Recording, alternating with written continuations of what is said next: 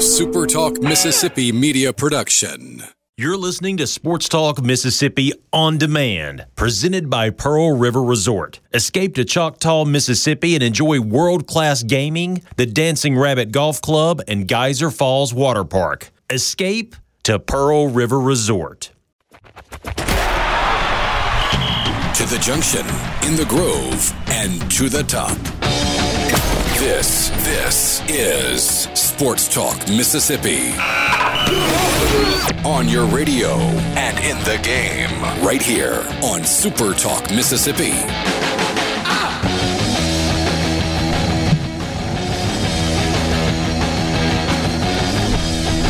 Sports Talk Mississippi, Monday afternoon with you. Richard Cross, Michael Borky, Brian Haydad, and Brian Scott Rippey. Glad to have you along. Sports Talk brought to you every day by Mississippi Land Bank. You can find them online at mslandbank.com. Mississippi Land Bank, where they know the lay of the land. At Mississippi Land Bank, they've been financing land for over 100 years. That means they kind of understand how the business works. And so if you're a farmer, with equipment needs, needing to buy a new land, uh, new land, uh, refinance an existing loan, or perhaps get a production loan, Mississippi Land Bank can help. Not a farmer, but you want to build a house in the country, maybe buy a piece of property for hunting or other recreational activities. Well, that's also right up Mississippi Land Bank's alley. You can find their locations in North Mississippi on the website, mslandbank.com, Mississippi Land Bank, where they know the lay of the land on what for a lot of people is a celebratory Monday. There is also a, a, bit of somberness to this day on a couple of fronts. One, the state of Mississippi was uh, was rocked by some uh, some rough weather over the uh, weekend on Saturday night. Uh, pretty significant damage in Vicksburg, also in Hamilton, in the Golden Triangle area. A lot of severe thunderstorms, uh, some tornadoes, some significant damage and loss of life. And so, for all of those uh, affected by the bad weather on Saturday night, we're thinking about you. And for those who uh, lost lives or loved ones or friends, certainly our prayers go out to you. And then also on a more global stage, the pictures that are coming out of Paris with the uh, the fire that's happening at uh, the Notre Dame Cathedral uh, with its rose glass, over 800 years old construction that began in the 1100s and finished in the 1200s. Just horrifying pictures for one of the uh, the great historical landmarks, not just in Paris, uh, there in France, but in the entire world. Over 12 million visitors a year to uh, to that structure. Uh, I was fortunate to visit Notre Dame back in uh, I guess the early 2000s. It is a remarkable structure. I guess should say was a remarkable structure. And holy cow, the pictures that go along with that. If you saw the, the collapse of the uh, the steeple or the spire, um, just into flames and kind of exploding and tearing down the roof, uh, just kind of some harrowing pictures out of there. So uh, a tinge of somberness as well.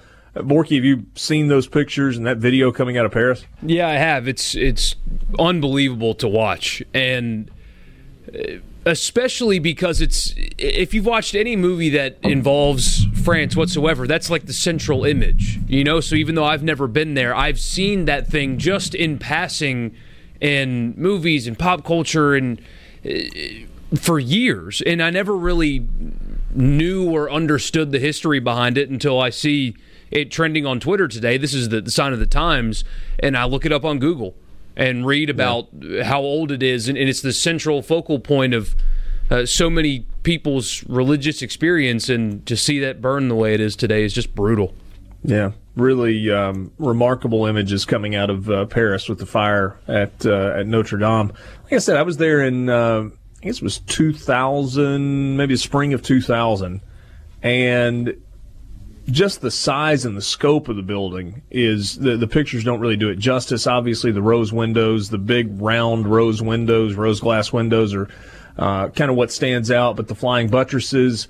Uh, it was interesting as I was reading some of uh, the, the stories about it today and the way it was constructed that basically an entire forest was cut down to provide the, the beams for the, the roof, the ceiling.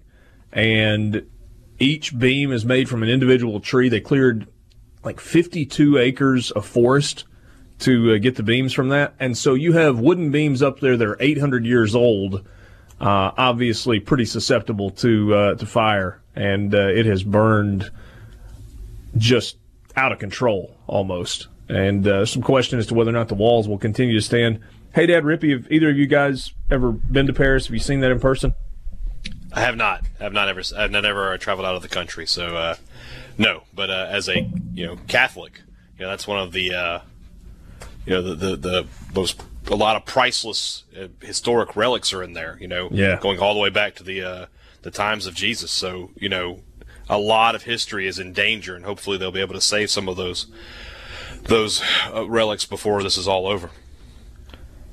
Yeah, I haven't been to Paris or seen it either, but pretty scary stuff. Yeah, it is. I mean, artwork and as you you said, historic religious relics. Uh, apparently, some of those had been removed because of some of the construction that was going on.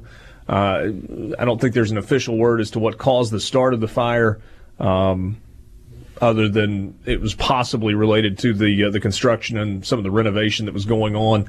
Uh, I think I saw a report that said it had begun in an attic. But again, the the scale of that of that cathedral is just so massive. It's hard even looking at the pictures and some of the live video that you see to, to wrap your mind around just how big a structure it is. Uh, and then obviously you were dealing with uh, about rush hour, in uh, in Paris. I think the uh, the initial report came at 5:50 uh, p.m. Paris time, and so a lot of people out looking and watching, and it made it hard for firefighters and rescue workers to get there. So a uh, a colossal mess to uh, to give the understatement of maybe the century in referring to that. There was a lot of good stuff this weekend uh, on the baseball diamond. Mississippi State gets a sweep of Alabama. Alabama really not competitive in any of the three games. Mississippi State rolls to the uh, three wins over the weekend. We'll get to that coming up in just a little while. We'll talk with Scott Berry. We'll also talk with Mike Bianco this afternoon. Chris Lemonis was unable to join us today. Uh, a Masters for the ages, and Jim Gallagher is going to join us in the five o'clock hour to recap yesterday at Augusta. Uh, Borky, did you miss a single shot yesterday? Not one. Uh, I was glued. I rolled out of bed and rolled right to the couch, which I know it's not good for television ratings and stuff, but I wish they would do that more. That was so nice was waking great. up and going straight to golf. Yeah, it was really cool. It's almost like living on the West Coast. Just roll out of bed, sports. There it is. Yeah. It's about the only thing that I can come up that I like the time zone, uh, the, Yeah. the West Coast time zone for. No, I agree. I agree. um, but that's pretty cool. It was uh, it was pretty remarkable theater yesterday, Rippey. It was, and it was like he was just kind of the last guy standing. Like everyone just kind of crumbled around him, and he kept plodding along, and you know, which he probably deserved because I mean he shot what 64 in the final round of the PGA, and just Brooks Koepka was kind of unflappable. Kind of the same thing with the Open Championship with Molinari. He was so close, and it finally kind of all the stars aligned. Yeah, and, and Frankie Molinari had not made a bogey, or what, had made one bogey through 50, let's see, 54 plus set through like his first 61 holes of the tournament, and then kind of had it unravel, I think starting at seven, uh, made a bogey there, and then had the issues on 12 and some more issues on the back nine. I, I was listening to a, a, a golf broadcast, the, the PGA Tour radio earlier today, and guy said, Well, did Tiger win it or did everybody else lose it? And I think that's kind of an unfair question because all of those things go into winning or not winning a golf tournament. Because you, you really only have the ability to control what you do. You can't control what everybody else around you does. Tiger played an incredibly mature round. I was talking with Jim Gallagher earlier today, and he said he played the golf course the way Jack Nicklaus would have played the golf course yesterday. Uh, not attacking the pin on 16, making sure that he is on safely at uh, at 12, and not trying to take too aggressive of a line, and largely avoided trouble. He avoided danger. And then Tiger said in his post round press conference he didn't think he missed a shot on the back nine. He flushed everything, which is impressive for for a guy who just a couple of years ago couldn't walk. Like he couldn't get. He, he said he hurt when he sat down. He hurt when he lay down. He hurt when he walked. He could barely walk. He's had his back fused together, and he goes out and doesn't just win. He wins at the Masters. Yeah, I thought like I always go back whenever Tiger's in contention and reread that Wright Thompson story on him, and one of the hundred anecdotes in that story, that makes it so remarkable is like four years ago he fell down in his backyard without a phone and just like had to wait on one of his kids to find him and like go get help. Yeah, I mean- he couldn't get up. Uh, Like a bad joke, but it was the I fall, I've fallen, I can't get up commercial. Yeah, and now he's winning majors again. I mean, that's that's there are so many layers to why yesterday was special, and uh, that's that's the one, isn't it? It's because I mean, not even two years ago, the conversation was still being had whether or not he should just hang it up completely and never Yeah. play the game again. He had his spine fused together within two years ago. He was telling people at the Champions Dinner in 2017, I guess, that he was probably done. And now he's setting the menu next year. Is he going to go back to cheeseburgers? All I know is you guys need to get over to the putt putt course so you can start predicting these things a little bit better. Yeah, because that's where you're spending your time. That's hey, you said it last week. You made the comment about putt putt, but one guy picked Tiger Woods to win. You did. Borky, have you tabulated the results of all of our Masters picks with the way that uh, that you were putting them together? I have not. I'll do it here uh, at the break. I had Woods and Koepka, so I must be pretty good. You're in pretty good shape, but remember, you're taking six scores. I think is what Borky Five. said. Five scores. Five out of the eight, eight. scores Yep. will count. Top five scores will count. Sports Talk Mississippi with you in the Renaissance Bank studio. Back with you, Sports Talk Mississippi. On this Monday afternoon, Richard Cross, Michael Borky, Brian Haydad, Brian Scott Rippey. We'll get our uh, our Masters totals all put together coming up in uh, in just a bit, and uh, take a look at how everybody uh, finished out. Corey in Cleveland asks on the C Spire text line, which of you mentioned Paul Casey? Rippey, you want to raise your hand? Yeah. I didn't realize the guy was just going to go out there and just disgrace himself the way he did. I mean, it was unbelievable. He kind of did that. This guy, what, what is it you like to say? This guy's got a family. Just Yeah. Um, wait let's till, talk- Go wait till he wins next year. Oh yeah. He was just too You- you- busy worried someone was going to get a hold of his cell phone. Have you seen his cell phone cover? It is No. his a modeling photo of his wife in like a bikini. It's the most bizarre thing you've ever seen. On the back, the very back of his cell phone, that's all it is. Is just a picture of his wife, like not like them on a beach, like her in some kind of professional model pose, like wearing just that on the back of his cell phone. Well, okay. Weird guy. him. Uh, let's dive a little deeper into the Masters. So first, uh, first Masters win since 2005, first major since 2008, first time in 15 majors that Tiger has come from behind to win in the final round. And his previous 14 wins, he had either led or been tied for the lead. So he was either solo by himself or uh, tied for the lead going into Sunday. Uh, the moment and the image that a lot of people have latched onto um, post round was when he, he walked up after making the putt and kind of celebrated with his caddy and uh, kind of acknowledged the crowd in and around the green. He, he went and his son Charlie was the uh, the first one that came to him, and CBS did a nice job of kind of blending that with the 1997 hug that Tiger had with his uh, with his father uh, as he was coming off the green in nearly the exact same spot uh, where he hugged and embraced his father, and it's kind of come full circle 22 years later where he is hugging his son. Uh, that uh, that image did it do anything for you yesterday? Yeah, I won't lie. There, there may have been some dust in the air when that when that happened. I mean, it's a great moment no matter who it is, right? I mean, you know, you, you come off the green and there's your family there, and, and I mean that's that's true for any sporting event. But for Tiger and, and knowing what we know about him and, and how far he's had to come back, uh, yeah, there, there was definitely something special about that. And then when you you compare it and put it next to the picture of him and his father, there, there there's, there's definitely something there to that. There's no question. No no anybody with a heart had to feel something. Borky, did that get you yesterday? Yeah, it did. And, and I did not expect to get any kind of emotional during that. You had all kinds of people, of course, what they do on social media act like they're crying during that moment. Well, he gave the fist pump, and obviously it was different for him. The way he acted after that tournament, more than the other 14 majors, that one was different. I didn't feel anything until that moment right there. And when when the family gets involved and CBS and Jim Nantz, that was perfect from a broadcasting standpoint too. They they let the moment just be itself. Jim Nantz said his uh, his line that I'm sure he thought up of all day long, even though it wasn't a very good one for his standards. What was it? Uh, Return to glory. Could have done better, Jim. But he didn't say another word for four consecutive minutes. Nobody on the broadcast said anything. They just let the crowd and Tiger in the moment be itself, and that was incredible television. Yeah, it was really good. Uh, I thought from a broadcast standpoint they did a nice job. Now at the end, I admit I was doing a baseball game, so I was having to watch with the, the volume off, but certainly the pictures. And to me, that's the that, that I think there are two things about Augusta that that really stand out more than anything that make it so special.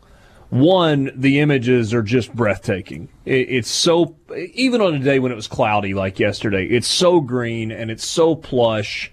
And you've got the azaleas in bloom, and the the contrast between the white sand bunkers and the greens, uh, and the patrons, and, and just all of it. The the pictures are fantastic but then the other thing is it's played at the same place every year, so the U.S. Open rotates. You have iconic pictures with the Open Championship, but it's only at St. Andrews every five years. You know, the PGA Championship is this amalgamation of courses that are really good, like it's going to be at Bethpage Black this year, but it's somewhere different every single year. It, it's different because at Augusta, you've heard Michael Borky say before, when he was in junior high or high school, he could map out the entire course and did that to like pass the time in class when he wasn't paying attention. We've all seen the pictures. You, you know what Amen Corner looks like. You know where you've got to hit shots. You, you know with that Sunday location at 16 that the right play is to try and hit it off the slope and let it trickle down to the hole, that you can't attack it directly. you know that the safe play on 12 is to hit it to the big side, big part of the green over the bunker. That that you've got a really small strip of land if you attack the pin directly on 12 on Sunday all of that institutional knowledge that isn't just for the golfers, but it's for the fans because they watch the exact same course and the breakdown is, you know, uh, with modifications to the course, slight modifications to the course every couple of years. It's basically the same golf course that it's been for the last five, six, seven decades. And so that sort of plays into these veterans' hands. That's why it's always surprising. It shouldn't be because you know it's going to happen, right? But when new guys, somebody new wins the Masters, it's always like, oh wow, they came out of nowhere to win the match. But somebody like Tiger, and they, they really talked about it a couple of times about some of the shots he played. Is that's the veteran move. That's the you know knowing the course and all that. So yeah, that that that that made it. It made it fun to watch because you know for the past five, six, seven, ten years he knows what shots to make. His body wouldn't let him make those shots. Now that everything's working in concert again, eh, you, you get to see it again. That that that's fun to watch for me. It was different. It doesn't beat yesterday. you up like the opens do either. Yeah, that's true. Now the the Open Championship is a little bit different because that's usually a pretty fair layout. But you never know what the weather's going to be. You don't know what the weather's going to be, and I think that's part of what's cool about the Open Championship. I like the bad weather element that goes along with the Open Championship, but if it's just a dry baked out course, you can see low numbers. It almost never happens. It's like the U.S. Open. The, the guys at the USGA are sitting back going, hey, hey, hey 12 under won the U.S. Open. Not going to happen at Pebble Beach. And it was. Which is, which is kind of a bummer because that was great golf. It was, it was a fair test. The opportunity to make birdies was, were there, but you were also penalized for, for making bad shots. And this I don't not, mind the U.S. Open carnage though. Oh no, like, the U.S. Open kind of for me, I, I want to see carnage because I expect it coming in. It's it's like you know watching a, a NASCAR race. You know, you're sort of watching for the wrecks. I suppose that's a uh, that's a fair way to uh, to look at it. It was different well, yesterday. That, that, go ahead, go ahead, Borky. Uh, just uh, the atmosphere. So you mentioned that there was this idea that, that Tiger didn't really have to do a whole lot, and he really didn't because uh, Francesco was the one the one guy that could have ruined our day. If Tiger Woods played just okay or well enough, he was going to win, with the exception of Francesco Molinari. When he hit that ball in the water on 12, I've never, I, I watch the Masters every year closely. I've only been on the grounds twice, but I have never heard an audible cheer when a player makes a mistake before. But when that when that ball went in the water on 12 for Molinari, people were excited. It was a completely different atmosphere. So I no, I don't think that guys are scared of him, him anymore. Seeing Woods on the leaderboard, they're not wired that way, and I don't think Molinari's that way either. He won a major championship. Tiger Woods didn't scare him yesterday, but the fact that everybody on the grounds wanted you to lose and were actively cheering against you is something that none of those players have been in before, especially at a place like Augusta where decorum is at an all-time high. I've never seen anything like that before.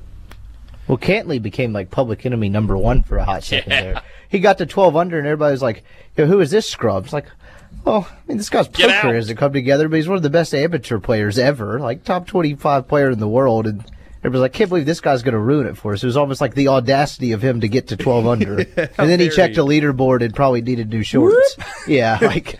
Uh, I need to uh, change. I got an extra pair of pants. He immediately went, what? rain pants, please. Rain pants. I'm going to go to the restroom put on my rain pants.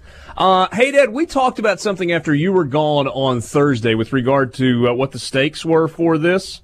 Mm-hmm. Uh, I, I've tabulated the scores. Okay. You may think that you have won. Oh, here we go. I'm just saying.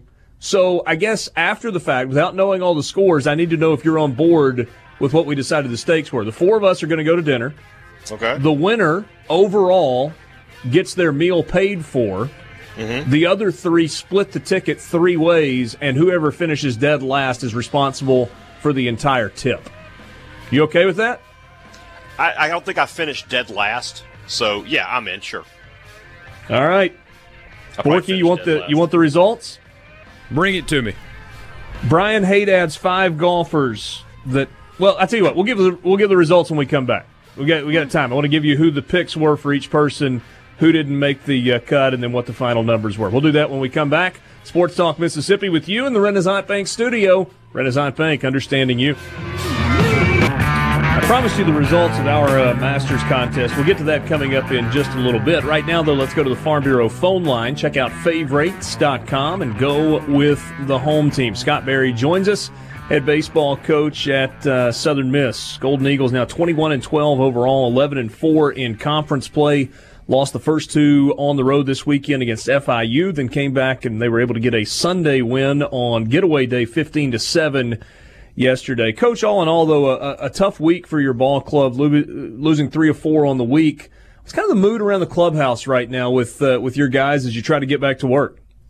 Well, you know, obviously we're disappointed in uh, the outcome of the week, Richard. You know, we just, but you know, if you look at how we played, uh, you know, we we didn't really give ourselves too good a chance to to win those games that we lost. You know, uh, you look back Tuesday at, uh, at Pearl with the Ole Miss game, and then the fifth inning, uh, the uh, I'm sorry, I think it was the sixth inning. It got away from us. If if we make a play, we come out of that inning, uh, you know, tied two to two. Uh, as a result, uh, we don't. It's three to two, and then if we make another play, then we come out of there three to two. But we don't, and uh, now all of a sudden you you see a two to one lead going in the bottom of the sixth. Uh, uh, now all of a sudden you're behind six to two, and then the momentum just continued to go in in um, in Ole Miss's way, and and they created that momentum for themselves. So missed opportunities earlier in the game for us to extend those extend that lead. Uh, certainly uh, gave momentum to, to Ole Miss and enabling us not to extend it. We saw the same thing really on Friday and Saturday really saw a really good pitcher on Friday at, at FIU and Logan Allen. He may end up being the uh, conference pitcher of the year when it's all said and done, averaging 12 hmm. strikeouts on on the year with each start. He had 13 against us, but you know we were able to get him out in after six innings. We got the pitch count up there, 121 pitches. He came out and uh, we were down two. Once again, created some opportunities, weren't able to get them in less than two outs, and with the runners in scoring position, and we just we saw those opportunities uh, uh, give way to to a loss on Friday, and, and really the same thing on Saturday. So yesterday we were able to salvage one game. Um, you know, obviously that was the best we could do, and, and we saw ourselves in that same situation two weeks ago at San Antonio. Uh, so you know we avoided the sweep, which was is, is always so devastating to any any team whenever you get swept on the weekend. And, and, coach, when you look up in the overall conference standings, and I, and I know you got to look at the entire big picture, but sitting just one game behind Florida Atlantic at eleven and four, with a lot of baseball still to play, do, do you talk about that with your team about kind of where you are in the big picture, or do you focus more specifically on on just playing better yourselves and maybe kind of let the results take care of themselves? Well, a little of both. You know, yesterday before before we took the field, you know, I did mention where everybody was, uh, ourselves, Louisiana Tech, and, and FAU in the standings. And, you know, this is this is where we are today. But at, at the end of the day, we need to be concerned about ourselves, not not others and, and what they're doing, and we need to concentrate on doing the things that allow us to, to win baseball games. So, you know, we're at the halfway point right now in conference play uh, you know, 15 games in, and uh, like I said, we're 11 and four, and one game out of first behind FAU. You know, uh, Louisiana Tech's playing really good baseball.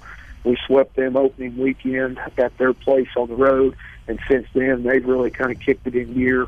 Not only in in on the weekend, but they've also done it in midweek games too, which is important. So they're probably playing as good as anybody in our in our conference right now. You mentioned a second ago, kind of starting out talking about the Ole Miss game on, on Tuesday night and then going into the weekend, the, the need to make a play, uh, you know, one, one play to get off the field. Uh, can, that become something that, that's kind of contagious one way or the other? Where, where if you find yourself not making a play to get out of a situation, you, you look up in another game and it feels like it repeats itself. But if maybe you're able to get one of those plays where you, you make the big play or the right pitch to get off the field – that, that you can also kind of lean on that experience when you get into a tough situation going forward? Does that even make sense? No, it makes perfect sense. Absolutely. And, you know, that's what's eluded us this year. Usually we're very good defensively, and we right. usually don't beat ourselves. The last few years we haven't beat ourselves. But, you know, this year we're fielding 958. I mean, we got 54, 54 errors now and uh, in 33 games. I mean, that's a lot of errors. That's a lot of mistakes. That's a yeah. lot of mental errors leading to physical mistakes. You know, you're going to make physical errors. That's just the way it is. I mean, everybody's going to make them, whether it's catching a ball, throwing a ball, whatever. You know, my problem is is how much does the mental side play into the physical error? Which mental errors is what we have to eliminate. Uh, and if we can do that, then we're going to eliminate a lot of physical errors. But you know that's that's been our problem so far this year is is playing that good clean defense and just like the Ole Miss game in the sixth, you know we make a play there at first base, we get out of that inning two to two, and as a result that that snowballed on us, and uh, you know we we finished that inning down six to two against a good Ole Miss team that has has a really strong pen that can come in and shut you down and do the things that need to do to to win baseball games. So you know, we saw the same thing on Friday night. We had a play up the middle that we knocked down, but we don't get the force out. If we get the force out, it could be a different inning. But we weren't able to scramble enough to, to get that out. Once again, we're talking about making that play to to try to limit the damage that's going to take place or could take place. Final thought from you today on, on this week coming up. Got to go to Mobile tomorrow night for uh, a game against South Alabama, a team you've already seen once, and then back home. I know always good to get back home, but a Thursday, Friday, Saturday series. So uh, uh, with this being Easter week, everybody, uh, most everybody plays Thursday, Friday, Saturday now. So kind of a compact week where you're going to play four games in five days. It is. You know, uh, you know, tomorrow night we go to South Alabama. Always a tough place to play down there. We played them earlier two weeks ago uh, and jumped out five to nothing, only to see us score one more run, but to see them score 15 runs. So, you know, a bad night of baseball. Probably the worst game we played all year was against South Alabama that night. Overall, just concentration level, intensity, everything that that you need not to happen to in order to try to win a baseball game showed up that that uh, that weekend. Of course, we followed or that night. Of course, we followed up that weekend with a sweep of Marshall uh, right. So you know, tomorrow night uh, it's an important game. It's probably the most important uh, because it's the next one on our schedule, and that's how we try to really simplify things. Is of importance. It's the one that we're fixing to play is the most important. But we move forward from there into to a weekend with Charlotte. We took two out of three from Rice this past weekend. Who Rice has been up and down all year. They've kind of flirted uh, back and forth, and Charlotte kind of struggled out the gates, but they've played here uh, better of late. So, you know, the way that we're kind of playing, honestly, every day is an absolute challenge to go out and, and do the things that it takes to win baseball games. But you know that's the challenge of it, and that's the, honestly that's the fun part of going out there and compete. So a trip to Mobile tomorrow night, then Charlotte coming to the Pete for a series that starts on Thursday night. Scott, always appreciate your time. Good visiting with you this afternoon. Same here, Richard. Thank you. Scott Berry, head baseball coach at Southern Miss. They're 21 and 12 overall and uh, 11 and 4 in the league, which is good for second place. Only one game behind FAU, who leads in Conference USA at 12 and 3. That Charlotte team coming in this weekend, they're below 500 for the year, 14, 20, and 1, and uh, 5, 9, and 1 in league play. So an opportunity coming up for Southern Miss to get things moving back in the uh, the right direction when they hit the diamond. But again, a kind of a compact week with a game on Tuesday, then you turn around and play Thursday, Friday, and Saturday. That's Scott Berry on the Farm Bureau phone line. We visit with him on Mondays each week. Check out favorites.com and go with the home team. That's Farm Bureau across the state of Mississippi. All right, so here are our Masters picks. Um, the way Borky set it up, he had the top 25 players, 26 through 50, and then the rest of the field. You had to pick three players out of the top 25, three out of that second group, and then two from the remaining group. So you had a total of eight players picked. Five scores were thrown out. So you're 3 you're, scores. I'm sorry. I'm sorry. Yes, you, you're keeping five scores. Your three highest scores were thrown out, and then we were taking the total of your remaining five players. Uh, let's go in reverse order. The big loser so he'd have the tee box on 17 and 18, just not in our, uh, if we were playing Wolf, but not in this game. The big loser is Brian Scott Rippey. The three guys that he had to throw out were Paul Casey, who missed the cut, who he thought had a chance to win, Branden Grace, who was five over, and Cameron Smith, who was two over. The five go- golfers that Rippey was able to keep Fowler, DeChambeau, Spieth, Siwoo Kim, and Keith Mitchell, a combined 25 under par. So he finishes dead last, which means not only does he get a third of the bill at dinner, the tip is on him. And don't be cheap with the tip. We're 20% crew around here. Oh, I'm sending all of this to Paul Casey. That'll be fine. I hope the reimbursement check uh, comes. Uh, finishing third, which means a third of the bill, is uh, me. I only had one golfer out of all eight that finished over par. Everybody made the cut. Zach Johnson was plus five. That got thrown out. Tommy Fleetwood got thrown out. Henrik Stenson got thrown out. My keepers, Dustin Johnson was the best at 12 under.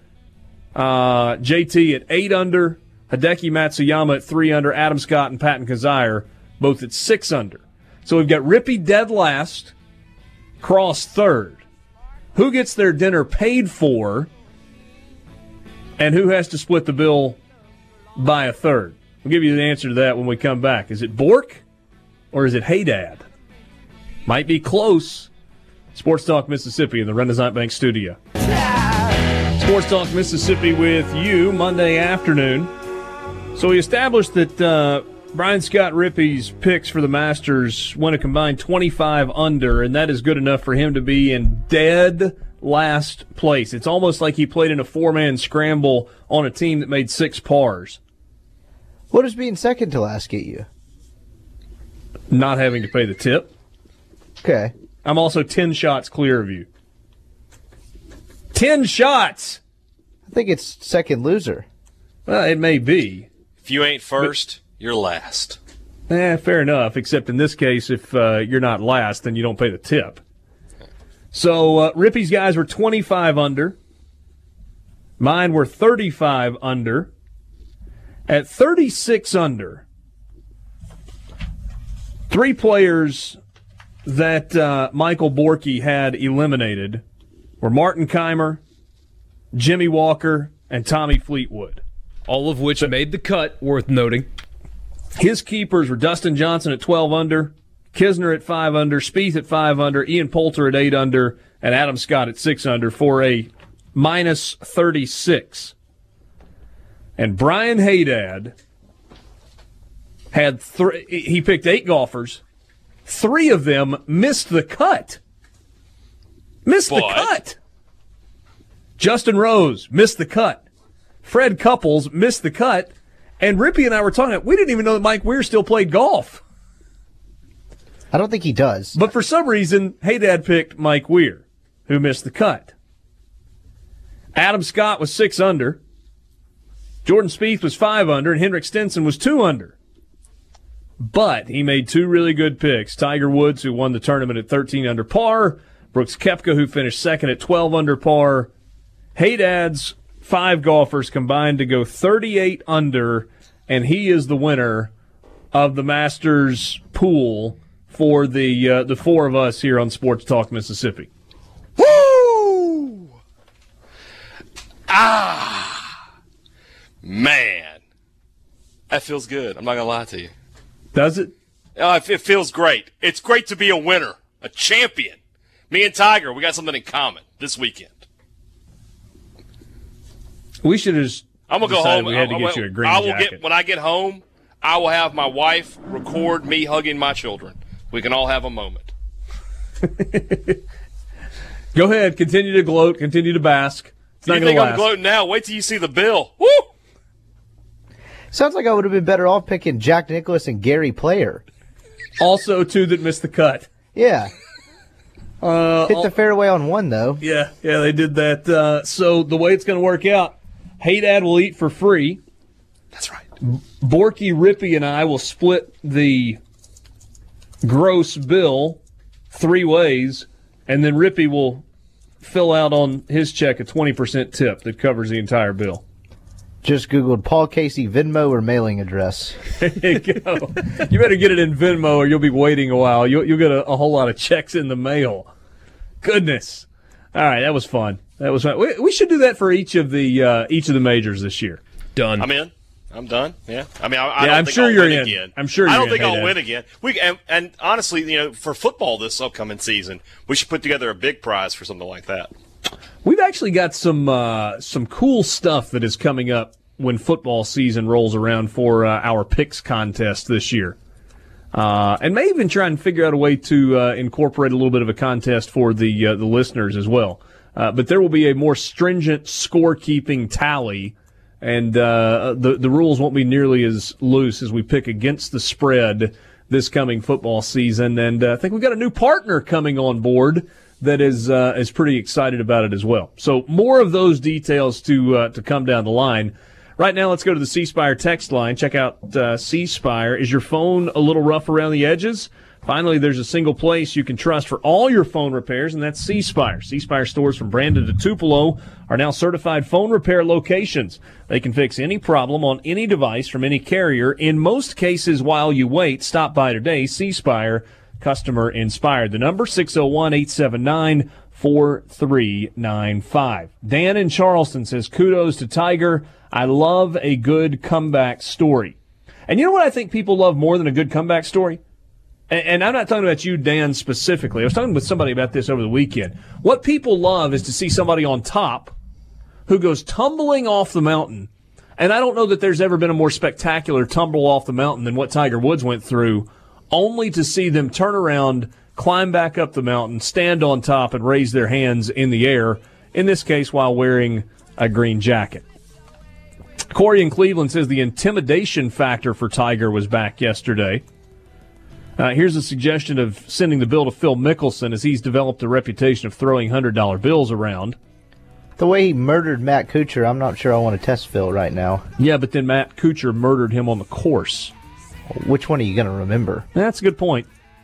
Uh, question from Stan and Ripley. If Koepka had made the birdie putt at 18, would Tiger have played his third shot closer to the pin coming up on the final hole? 100%. No question he would have played it differently. No question. Philip and Starkville uh, says that uh, being Hey Dad is on a diet, he may be the one that we want to uh, buy dinner. Um, there you go. Sports Talk Mississippi. Does Rippey need a GoFundMe account for the dinner?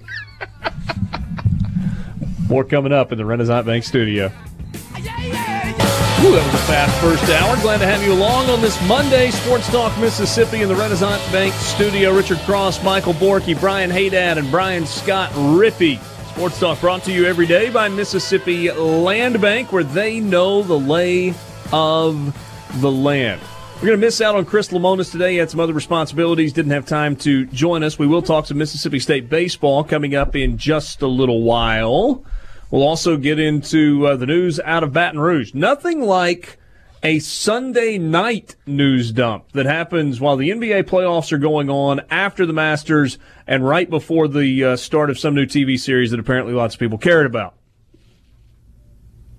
It's not new. It's not new at all. A new a new season. Sorry, I should have said new season instead of new series. Yeah, Johnny it is an Ironchair over there. 17 million people watched it live via HBO. That doesn't count Is that all? app viewers, and they expect that number to get up into the 40s because since it's on HBO, there's delayed viewing. Did So, more people watch the Masters final round yesterday or Game of Thrones? Game of Thrones by a, quite a long shot? Yep. What is wrong with you people? What if we watched both? Yeah, exactly. What is wrong with you people who chose Game of Thrones over the final round of the Masters? We didn't have Tell to you who I thanks to the morning. me tell you who I don't want to sit down and have dinner with. All of those people. Did you watch Game of Thrones last night, Rippey? I've I've never seen an episode. Yeah, you and I are on team. Never seen an episode. I'm sure it's great. I just I don't feel like I have time for another series in my life right now. Especially now that it would be 70 hours worth of TV you'd have to catch up on between now and Sunday. Yeah, but I did sit up late last night and watch Billions. So I'm two that. episodes behind in that. yeah, I am going to catch up on that. Hey, it's time for winners and losers. All I do is win, win,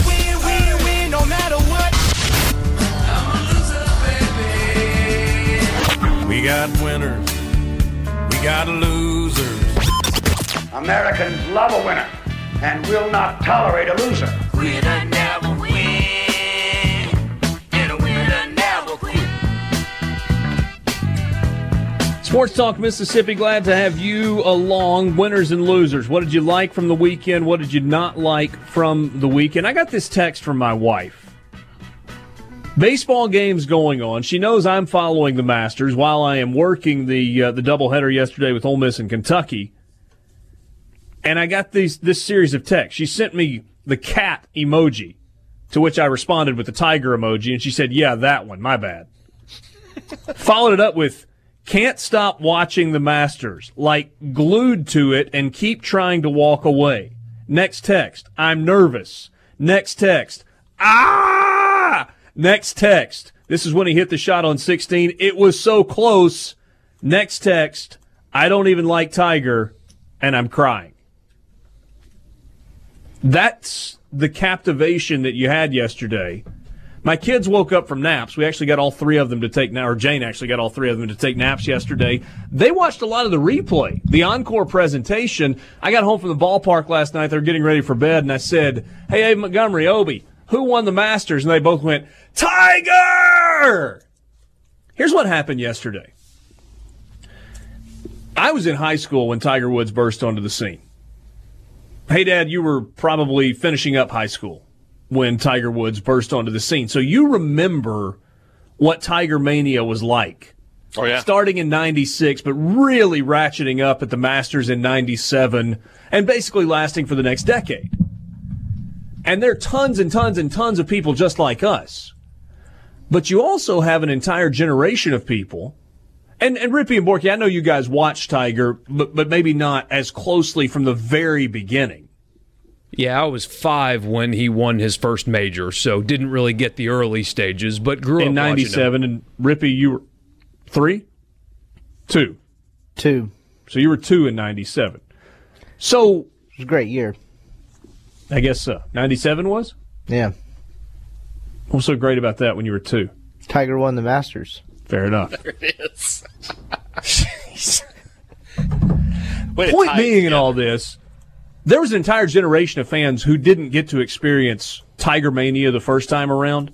Maybe they caught kind of like the later stages, but maybe their memories of Tiger start with a car wreck and a seven iron into a windshield and a mug shot and back fusion surgery. And then yesterday it was there on full display. And I thought that was cool for my kids. We were talking about it on the way to school this morning. So Abe Montgomery was like, okay, so what, what, so he won the Masters yesterday. I said, okay, we talked about this last week, Abe Montgomery. Do you remember what the four major championships are? She goes, the Masters, the U.S. Open, the British Open, and I can't remember the last one. I said, it's okay, nobody else can either.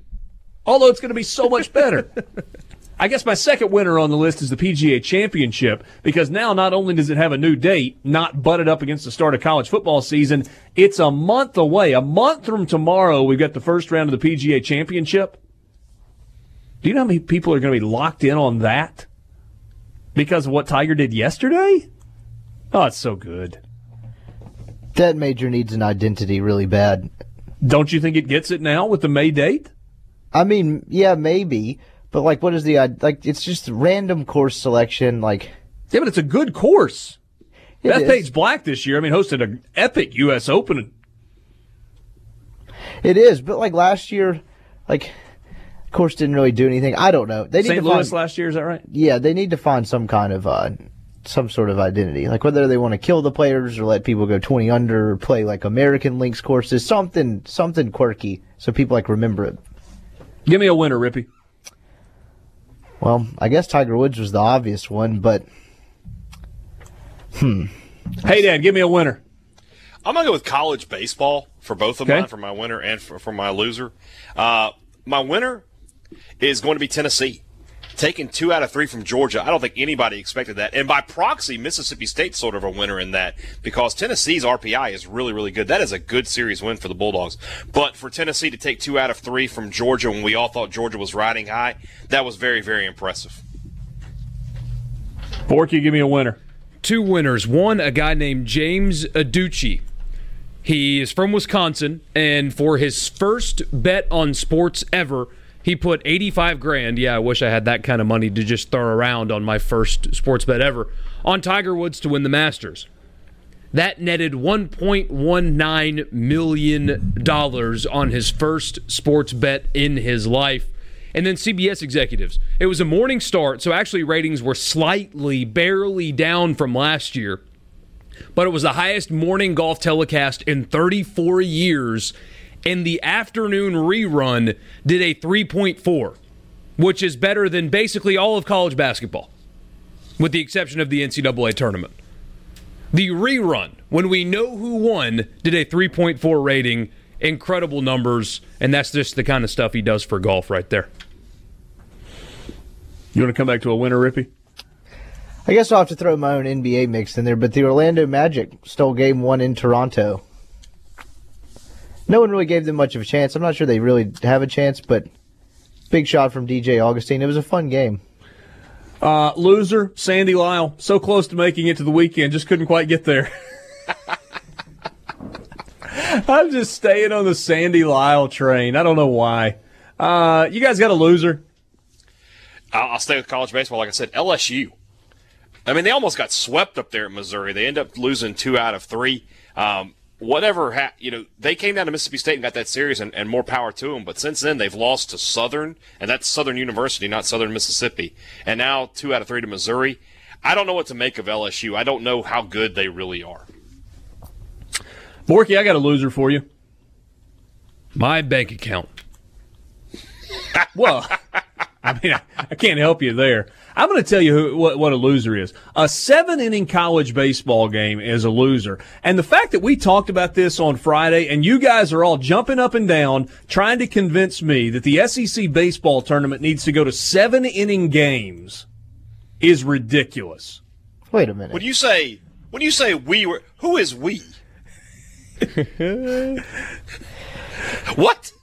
Did you, did, yeah, come on. I Come get on, the boys. sarcasm.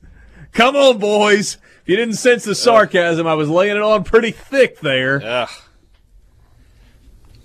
Borky, you got a loser? Yeah, my bank account. Based on anything in particular? Yeah, my beautiful wife is 14 weeks pregnant. Hey! That's a man Uh, who doesn't appreciate free time or money, right there. May, may I may I press pause on this little exercise and perhaps encourage you to rewind and not talk about the financial implications of being a loser and maybe go back to the winner category just for a second? I can't call myself a winner. It doesn't work that way. Well, then call your wife a winner. Call your unborn child a winner. Borky's having a baby. Yeah, that's I am. Congratulations, I am happy for you. Hey, I got a loser for you. Somebody that decides a Game of Thrones reference is the way to announce a baby on the way. That's great. Uh, yeah. I'm Sports currently Talk, searching- Mississippi. I'm Those are your winners menus and right now to losers see on. what Jackson, Mississippi restaurant's going to be a winner when we get to go out to dinner. Shut up, hey dad. Sports Talk, Mississippi.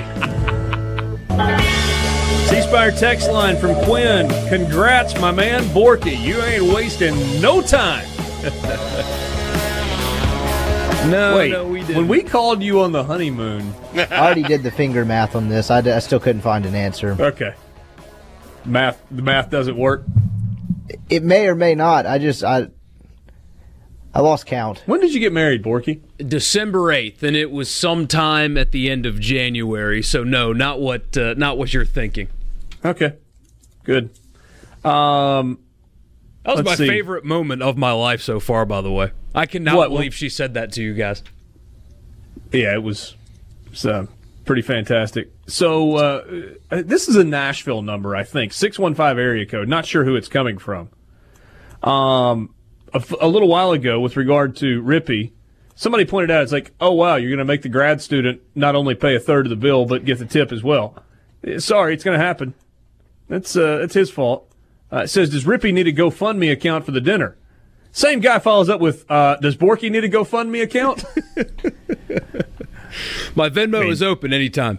Yeah, I hear you, man. Venmo open. It's hard to hide money, Borky. Buying a house, having a baby, announce it all in the same week. Yeah, the I'm gonna hijack this dinner and turn it into my like personal graduation celebration. No, it's not about hey dad. He didn't win. It's actually a good So idea. you're gonna have to pay for your own dinner at graduation. Yeah. Be a I'm not sure if I want to find like a really great steak place or if I want to make you three go with me to Twin Peaks. I haven't decided yet. I'm down with either. Uh, I'm making an executive decision. Just because I've been around the longest. Um, and the executive decision is that, hey, Dad, you're not picking the restaurant. I, I'll get back to you on where we're eating. Chicken salad chick it is. Oh Uh, God! Derek in Greenwood says, "Congrats, Borky. I figured it out with uh, the story you told on the air last week." C. Ray says that uh, you will um, uh, learn quickly about giving credit where it's due instead of talking about being broke, ah, or something like that. All right, let's uh, let's get to baseball action this weekend. Southern Miss uh, lost two of three. We talked about that with Scott Berry. Ole Miss lost two of three after winning Game One on Friday night, eight to two. Lost game one of a doubleheader, four to one. Lost game two of the doubleheader, four to two. Had the tying runs, actually had the winning run on base in the uh, bottom of the seventh inning.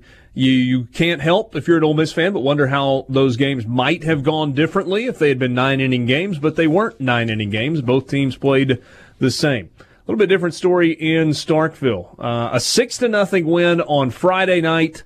Uh, didn't look great from a weather standpoint, but still a nine to one win. They were able to get the entire game in in that window that we were talking about on Saturday afternoon in Starkville, and then thirteen to three yesterday. Pretty impressive weekend, hey dad, for the Bulldogs.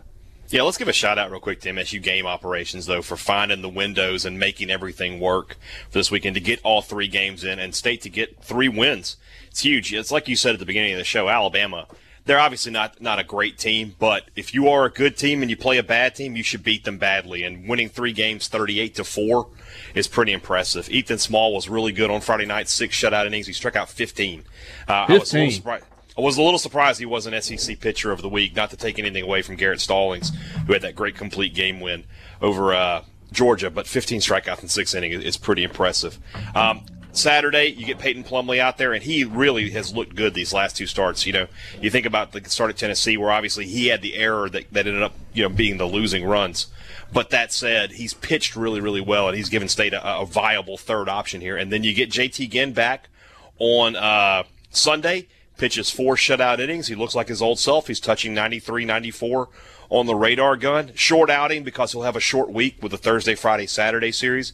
But he looked really good. The bats looked really good. You know, Mangum, West, but the top of that order is just so solid right now. Tanner Allen has completely seems to have shaken off his his slump.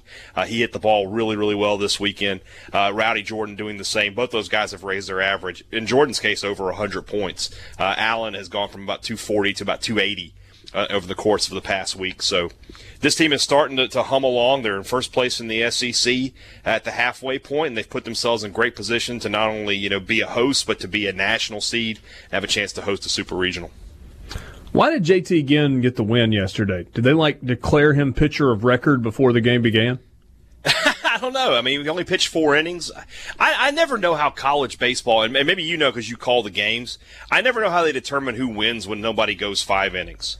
You, So you've, you, well, no, you have to go five innings as a starter to qualify for the win, unless before, like, if if you have a plan going in where you know you've got a guy who is not going to go five innings, you're only going to pitch him three innings, or you're only going to pitch him four innings. You can kind of declare your starter as the pitcher of record. And they allow that to happen sometimes uh, because technically Cole Gordon should have gotten the win. Yeah. If the starter doesn't go five innings, then the second guy that comes in, or, or whoever the guy is that comes in with the lead and the lead is never surrendered, then that guy's the winner. So technically, Cole Gordon then maybe should have that gotten was the win yesterday. That might have just been the plan then to you know let him throw four innings, especially when State was up. Uh, at, you know at that point. Let me double check my, my, my math here. I think they were up seven nothing. Yeah, they're up seven nothing at the end of four. So, I, again, I don't know the answer to that right off the top of my head. I just know that Ginn was back, looked really good, and and if he's back, small and Ginn, and now what, with what Plumlee has given you, that is going to be a, a very tough uh, situation for the teams that re- remain on Mississippi State's schedule because those three guys give the Bulldogs a great chance to win every time out. Not what it might have been because of the weather and having to play the football game at the uh, at the same time. Big crowd on Saturday, but you know there had been talk about breaking the record and getting over fifteen thousand. What a little better than eleven thousand on Saturday. Still looked pretty Yeah. good, didn't it? Yeah, I mean, the, yeah, it, the crowd was great. Obviously, not a record crowd, but you have, like you said, the weather was was awful all morning long. So if you were driving up to Starkville, you were driving through rain, and you knew that that night there was going to be severe weather. And on top of that, you had the spring game going on, which didn't have a huge crowd by any stretch of the imagination, but it took some fans away, obviously. So, but that said, a, a great weekend for baseball at Mississippi State, and to get the sweep was important. You know, these last two series, Tennessee and Alabama, I think most people would have said, okay, those are games State should win. Well, State was five and one in those games, so if you win in the games you should win, that's what gives you the best chance to uh to, to compete and possibly take an SEC championship. How uh, how are the ribs? Fantastic. Didn't win. Didn't win. I'll, I'll take the blame. New guy must have screwed something up. But uh, the, the- whoever Second won, place they- is first loser. I think I heard recently. That's what, hey man, we weren't even second place. But that said, you know, whoever won must have had some really good ribs because the ones we put out I thought were fantastic. Did you guys have fun?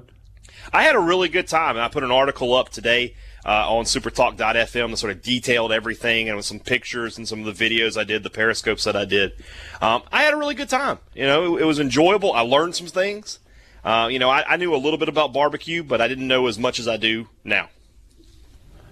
Um, did you stay up all night long? No, we got a, uh, a cat nap in from the time we put the ribs on to to cook to you know to let the, we, the time they had to cook because once they go on the, the grill, you want to shut the grill and not sort of mess with them unless the temperature messes up, which it didn't. Uh, so I just went out to the car. I got about a three hour cat nap from three to six. You went and slept in your car for three hours.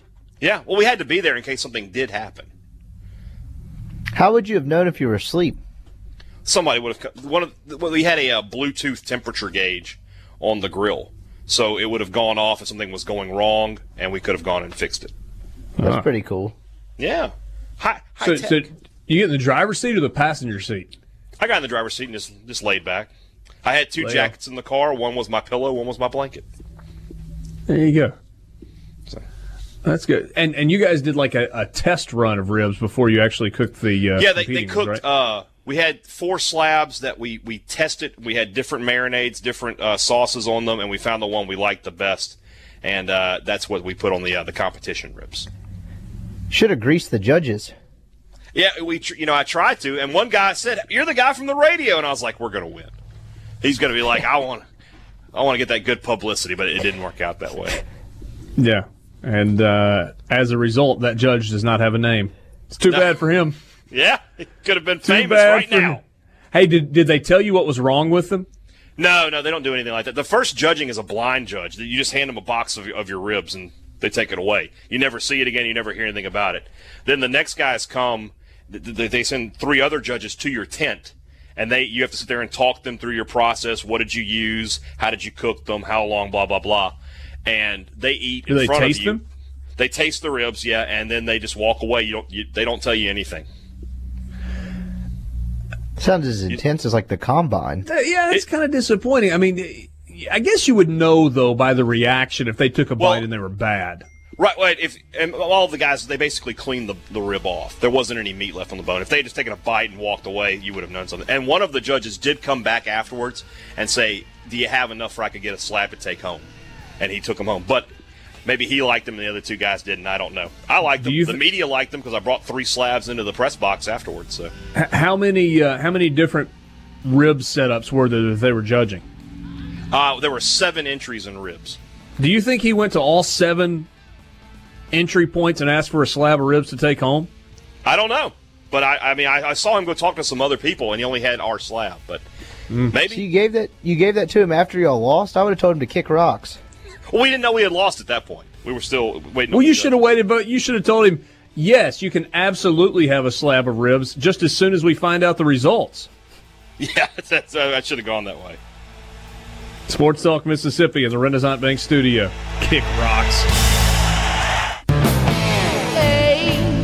Sports Talk Mississippi. Sports Talk brought to you by Mississippi Land Bank. If you've got land financing or refinancing needs, well, they can help. If you're in North Mississippi, branch locations spread out across the northern part of the state. Mississippi Land Bank services the northern 32 counties in the state of Mississippi. If you need equipment, need to refinance, need to finance a, a new piece of property, or anything related to land or the purchase of land, Mississippi Land Bank can help. They know the lay of the land. MSLandbank.com. Good to be with you this afternoon. Um, the news dump from Baton Rouge yesterday. LSU issues a statement about 7:30 last night. The LSU athletics department today agreed to reinstate Will Wade as head coach of the Tiger basketball program. Coach Wade met Friday with university and NCAA officials. During those meetings, he answered all questions and denied any wrongdoing in connection with recently reported allegations of irregularities in college basketball recruiting. Little slap on the wrist here. The university regrets that Coach Wade did not choose to fulfill his obligations to LSU when he was first asked to do so. However, the seriousness of the allegations and Coach Wade's prior refusal to refute them could not be ignored without exposing the university and the basketball program to great risk. Protecting LSU and preserving our integrity must always be our first priority.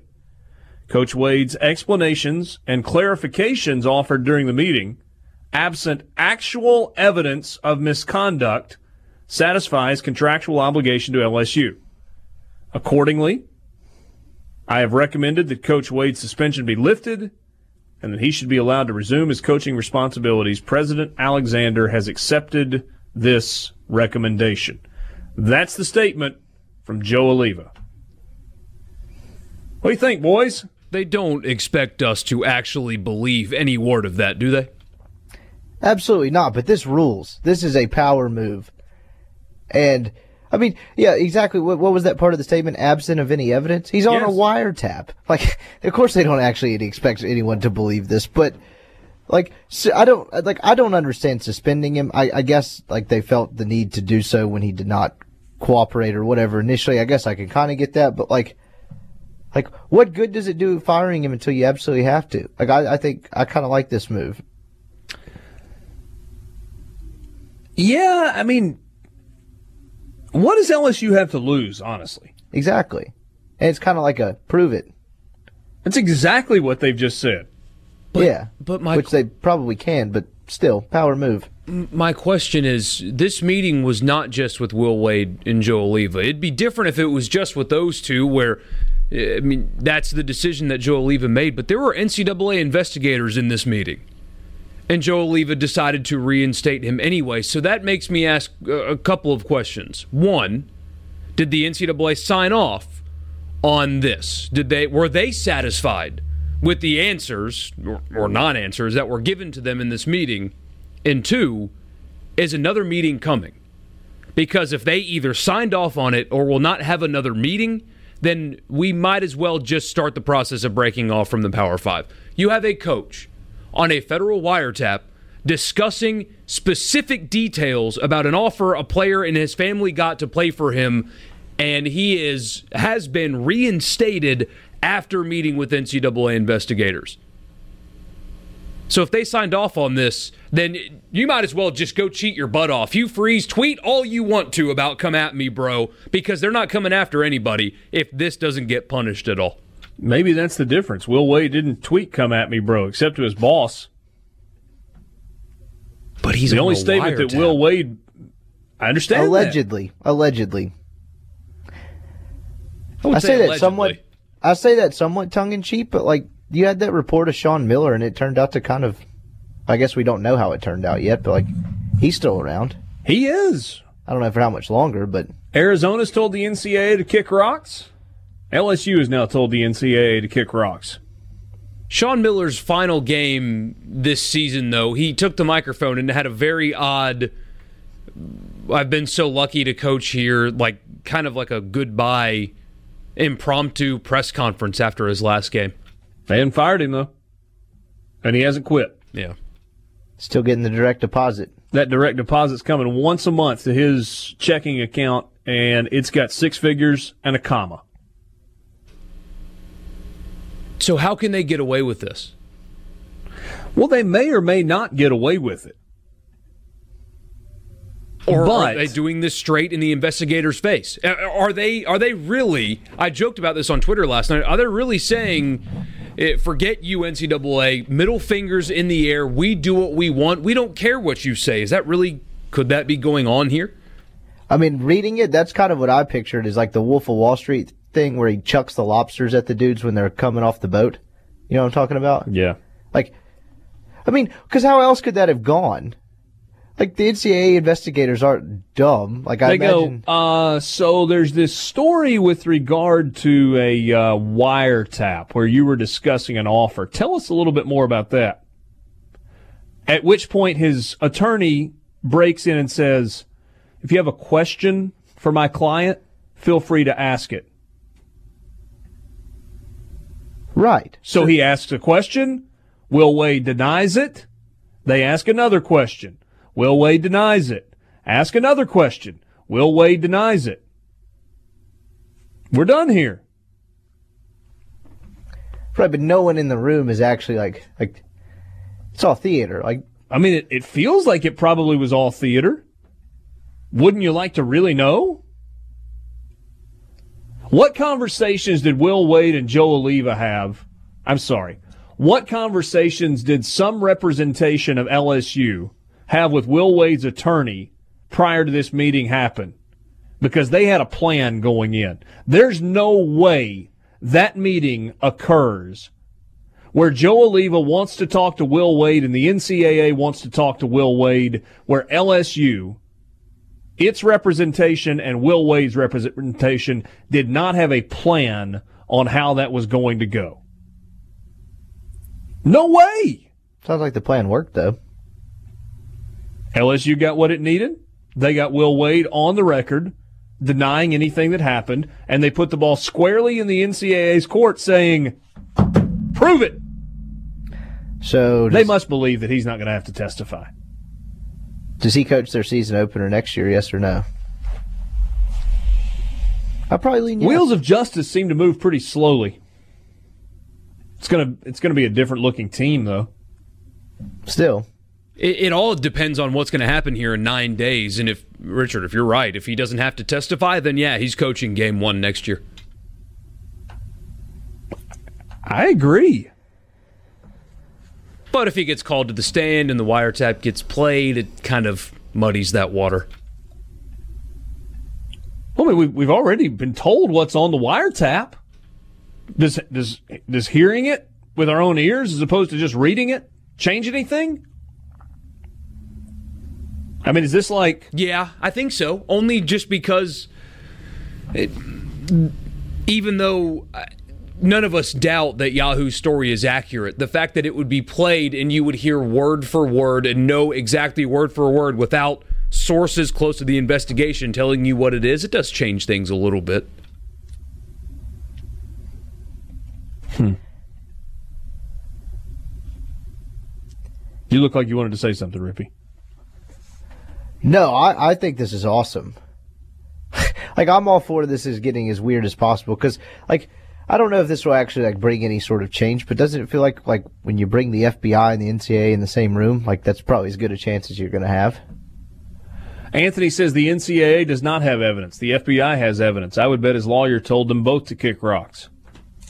But I would just about is- bet the NCAA cannot legally use FBI evidence to penalize Wade.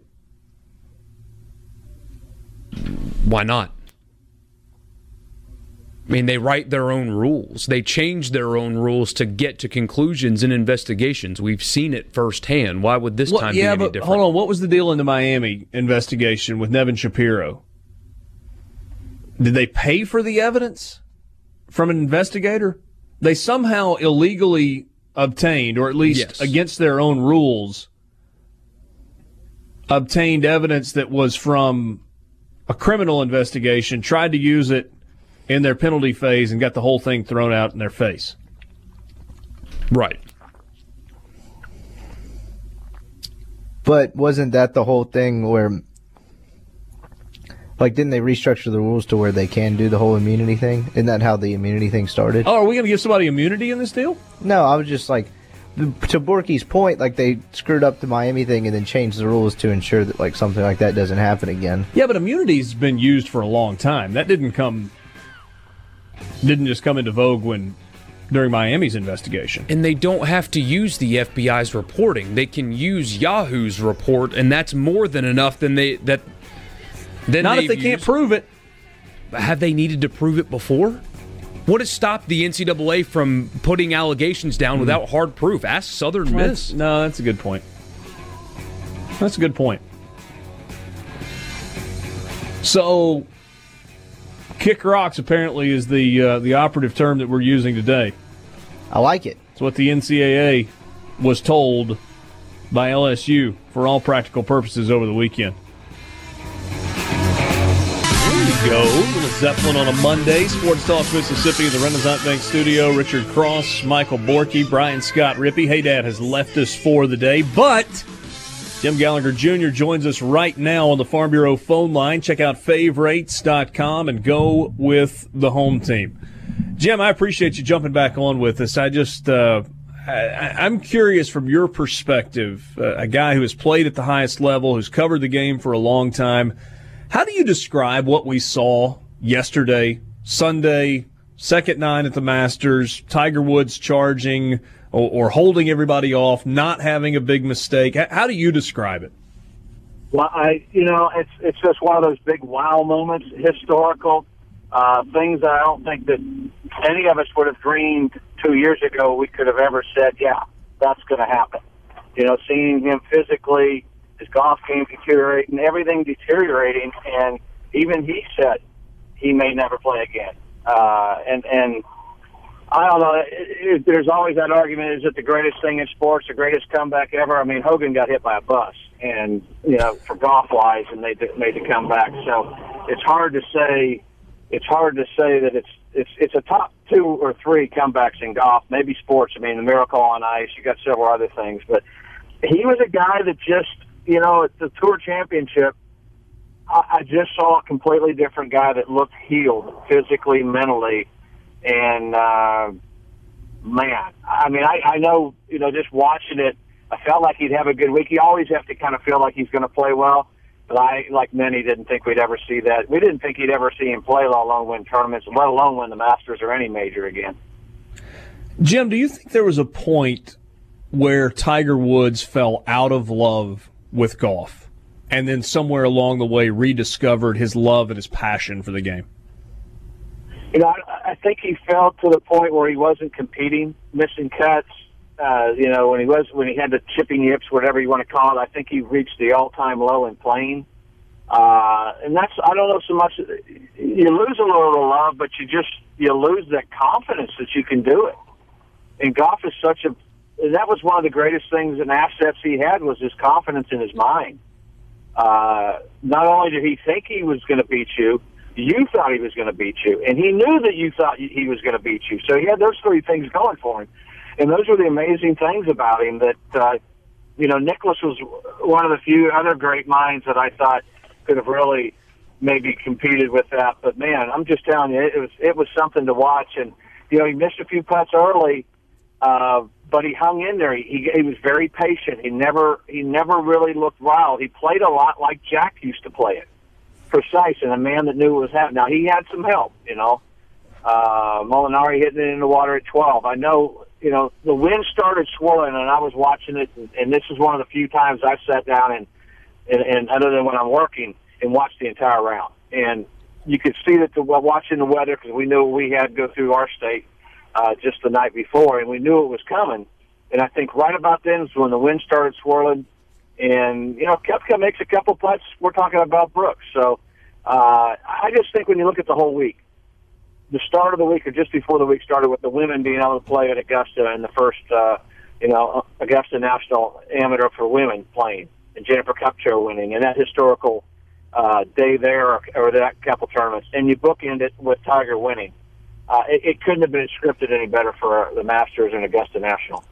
You kind of alluded to the, the intimidation factor that existed years ago when Tiger was the Tiger that a lot of us remember. Do you think it was in play yesterday with, with with the roars on the golf course and with it feeling like he was healthy and in contention? Do, do you think that played a role? It could have. I just think the golf course is just that kind of golf course. You know, you just sit there and and uh, no lead is safe. And you know, I think if if uh, Francesco hits it over the water on twelve, it may have been a different story, and he was hanging in there. But uh, the intimidation, uh, not necessarily like we saw in the past. Uh, we just saw, you know, I remember somebody saying years ago, a young player and David Duval made the greatest comeback that somebody said, "Oh, I'd have loved to have been able to play against Tiger head to head." Uh, no, you wouldn't have. You should have won any part of that, you know. And my wife Sissy asked me that yesterday. I go, man, as much as I wished I could have, but no, I don't think I could have done it.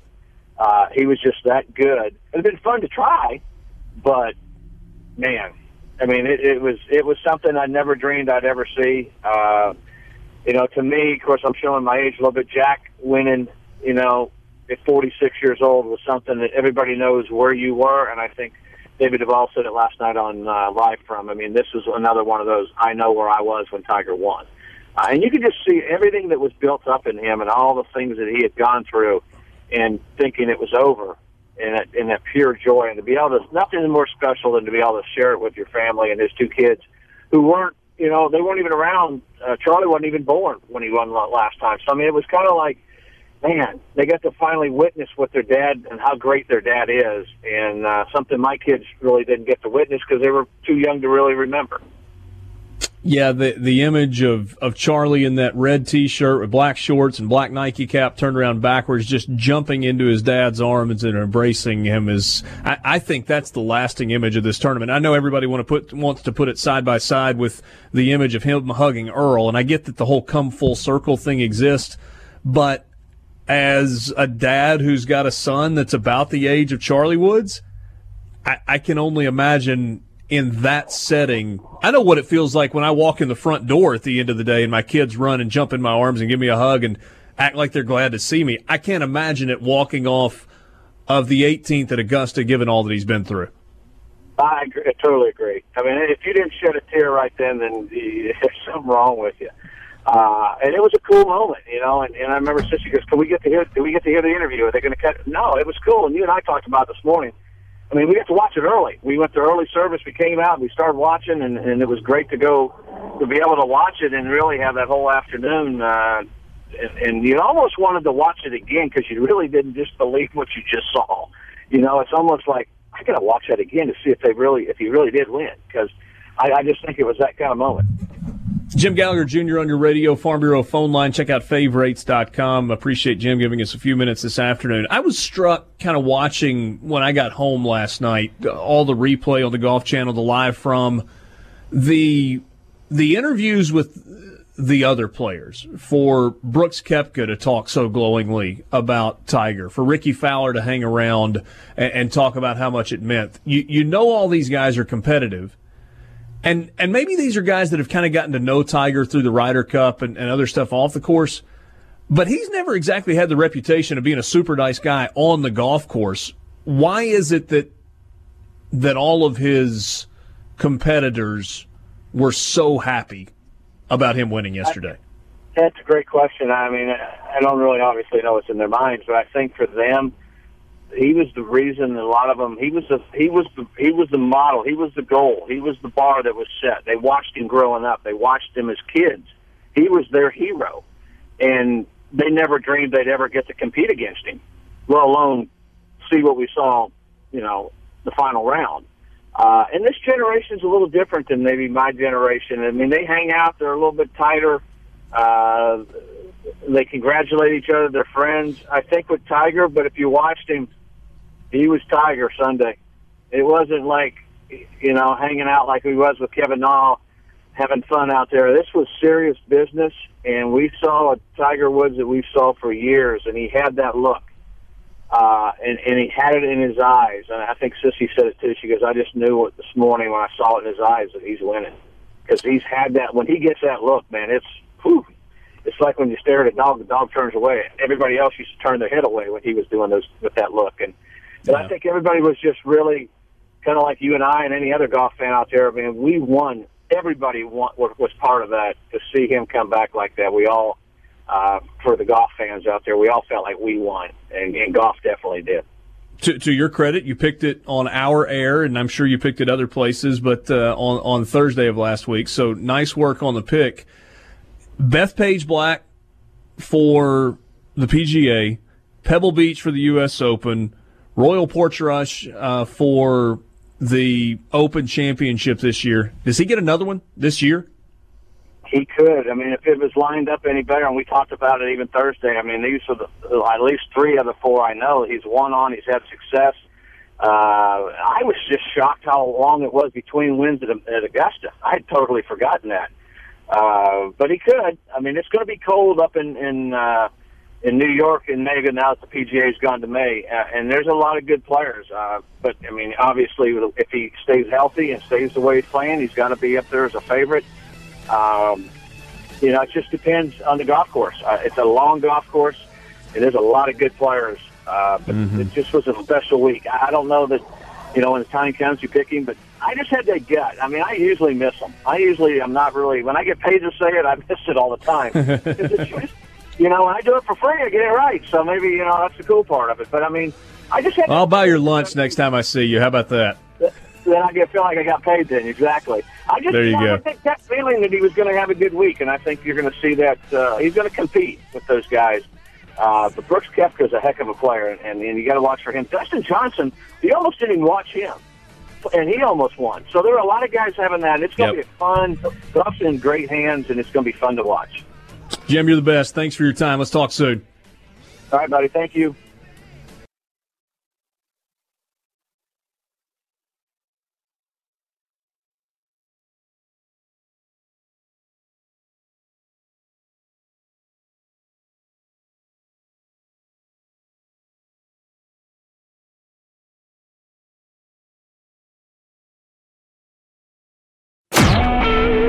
SuperTalk Mississippi Media Production.